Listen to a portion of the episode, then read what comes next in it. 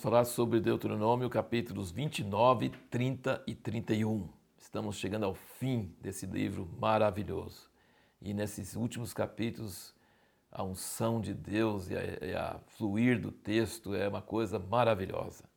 Você não pode parar de ler no capítulo 28. É deprimente, é muito eloquente, mas muito deprimente. E pior que a gente sabe que tudo isso que Moisés falou aconteceu de verdade na história de Israel.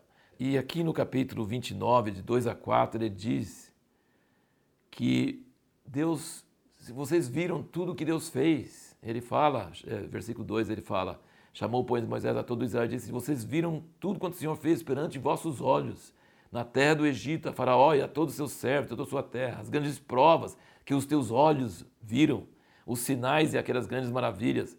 Mas até hoje o Senhor não vos tem dado um coração para entender, nem olhos para ver, nem ouvidos para ouvir. Nós falamos que ouvir é diferente de escutar. Aqui ele diz: vocês não têm ouvidos para ouvir. Tem ouvidos só para escutar, mas para ouvir não. E olhos para ver. Deus não deu para vocês olhos para ver. Vocês viram e não viram. Vocês presenciaram, mas não prestaram atenção. Quantas vezes isso acontece conosco também? Né? Se, sabe o que é? Eu, eu, digo muito que a cardiologia tem muito com a oftalmologia.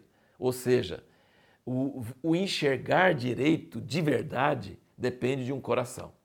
Se, se você não tem interesse em alguém, por exemplo, por exemplo, um rapaz que não está apaixonado por uma moça, vê 20 moças e tal, e aquela coisa toda, ele nem vê que alguém está lá. Mas quando alguém chama a atenção dele, fala, você estava lá? Entendeu? Então, assim, tem uma coisa que você não tem interesse no coração, seus olhos enxergam, mas você não vê, passa batido. Então, ele fala assim: Deus deu tudo para Israel, menos um coração para ver, e ouvidos para ouvir, e olhos para ver. Que coisa interessante. E, ele diz aqui que esse coração tem que ser dado por Deus. Deus ainda não tinha dado. Moisés fala assim: vocês ainda não ganharam isso. Deus ainda não deu para vocês. Mas ele fala no capítulo 30 que Deus vai mandar esse coração. E ele fala que Deus vai circuncidar o coração. Sabe o que é circuncidar o coração? Isso é terminologia do Novo Testamento, está no Velho Testamento, está na Torá. Deus vai circuncidar o coração. O que é circuncidar o coração? É tirar aquela camada insensível que está cobrindo o coração e não deixando enxergar, Deus vai tirar. Essa é uma grande promessa. Todas as maldições escritas no livro, ele fala várias vezes vieram sobre Israel. Todas as maldições escritas no livro vieram sobre Israel. Isso não precisa nem acontecer mais ainda, já aconteceu. Na história, todas as maldições do livro já vieram sobre Israel. Gente, eu tive, no, no, por exemplo, no Museu da Diáspora, que mostra nas, nos séculos e séculos e séculos em todos os países onde Israel foi foi perseguido. Aliviava, depois vinha. Aliviava, depois vinha. Então, tudo que está escrito aqui aconteceu, já aconteceu. E aí me veio uma sensação tão forte, assim, se tudo que Deus falou de mal aconteceu, imagina a bênção que está vindo. Porque ele falou da bênção que ele falou, Deus vai circuncidar o seu coração. Deus vai te dar arrependimento. Deus vai te dar um novo coração. Gente, vai vir um arrependimento sobre Israel que vai ser tremendo, porque se todas as maldições vieram, então as bênçãos também virão. É inexorável, não depende do homem, depende de Deus. Mas hoje, qual é a situação? Israel voltou para sua terra, mas ainda não voltou para o Senhor, não. Israel hoje é uma nação como qualquer outra que ainda tem muito aborto, muito pecado, muito ateísmo.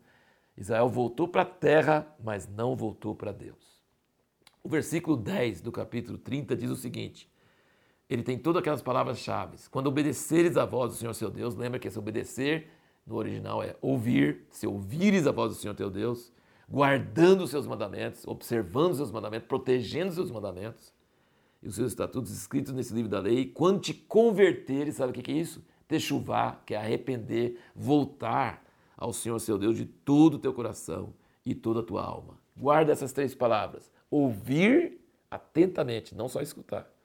Guardar, proteger, zelar e arrepender, converter, mudar de atitude. São as palavras chaves disso aqui. E aí nós temos o capítulo 31. Gente, deixa eu te falar um negócio. Um grande sinal de maturidade numa liderança é saber que vem no futuro uma desgraça muito grande e mesmo assim conseguir administrar no presente e abençoar no presente.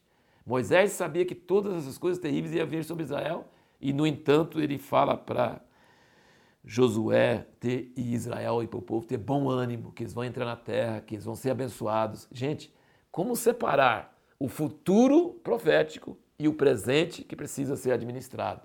É essa a diferença entre o pastor e o profeta. O profeta vê as coisas que vão vir no futuro, mas o pastor cuida do povo hoje. Então é importante não deixar que a visão profética do futuro nos impeça de pastorear e cuidar das pessoas hoje.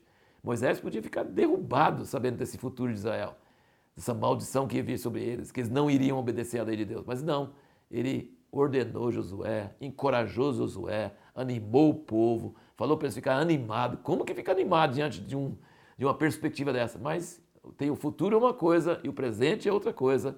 E uma maturidade na liderança ensina você a ver o futuro, alertar sobre o perigo do futuro, mas estar cuidando e pastoreando bem no presente.